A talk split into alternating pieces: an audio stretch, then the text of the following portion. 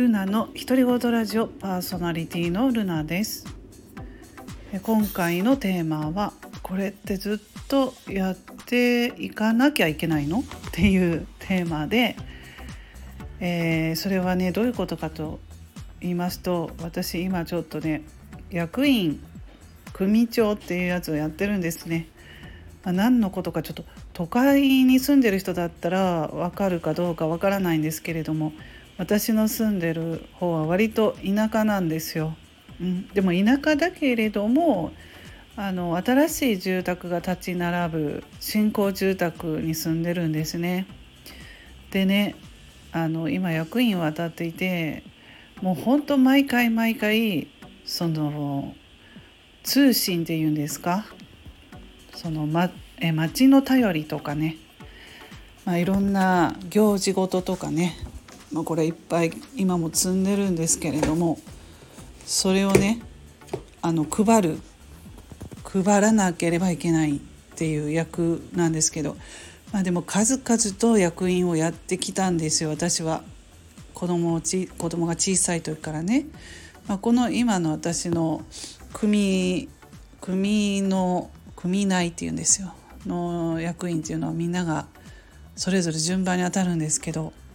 このね紙がねすっごい多いの。これを自分でその一件ごとに分けて例えば10種類のこのお便りがあったらねその10種類を全部自分で分けてその組ね1組2組3組4組5組とか組があるんですけれども私はだから例えば1組であればその1組分の全員のお家にこれを届けなければいけない。配布ですね。このね仕事が大変なんですよね。本当に。まだ私はね個人事業主として家でねまあ自由にやっていけてるのでいいんですけどまあこれ私パート仕事していた時もそういうすごい役員持ったことあるんですよね。この、えー、町あざあざっていうんですか、うん、あざの大きな役員。すごい若い夫婦だったのに新しい住宅でもこうね 古い地域とこう合併してその古い行事も受け継いでいるわけですが、まあ、最近はちょっとそれも徐々になくなってきたんですよ。だから負担は減ったんですけどまあ仕事に行ってる時もやってましたね。それがすごい負担でした。体調の悪い時とかもあるのでね。うん。それがねなかなかねいろいろ会議も出席とかもできなかったのでもうそのそれはどんどんね私開き直ってもう欠席とかもしょっちゅうしてたんですよ。無理だったんで。仕事持って子供塾の送迎行ってくたくたになって役員会議はちょっと行けないで主人は仕事で行けないのなら代わりに奥さんがあってちょっとそれは無理だったのでもう最後の方はねちょっとあの休ませてもらいますって言っていう形では、まあ、そういうことをしてたんですけど今もうこのチラシですねこれはどうにかならないのかなっていうのは思うんですよ。これ私と同じような感じで思ってらっしゃる方ねどうかなと思うんですけどもう今デジタルの時代こうやってウェブを使ってやっている時代なのでこの紙の配布を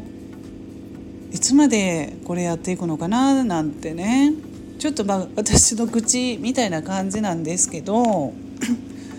これ本当にもう前から思っていたんでそしてその紙もねもったいないなとか思うことがあるんですよ。あまりこう若い世代に必要じゃないお便りとかもたくさんあってきっとなんかみんな見てないだろうなっていうのもあったりね。まあそれは必要なのもありますよ。見ないとわからないのも。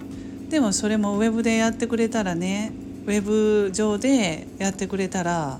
紙が必要ないしお知らせもわかるしなと思って。でもこの大変なことをいつまで続けるのかなっていう田舎はもうこの問題は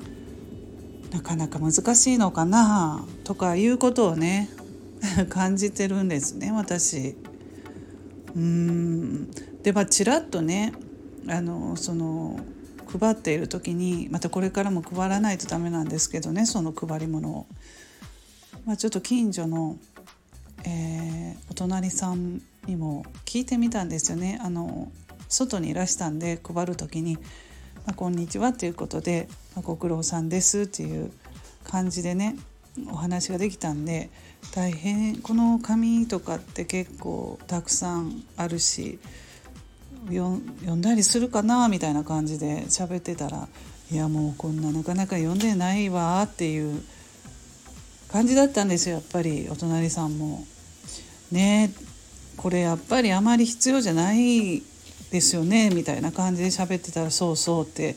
やっぱ若い世代の人とねその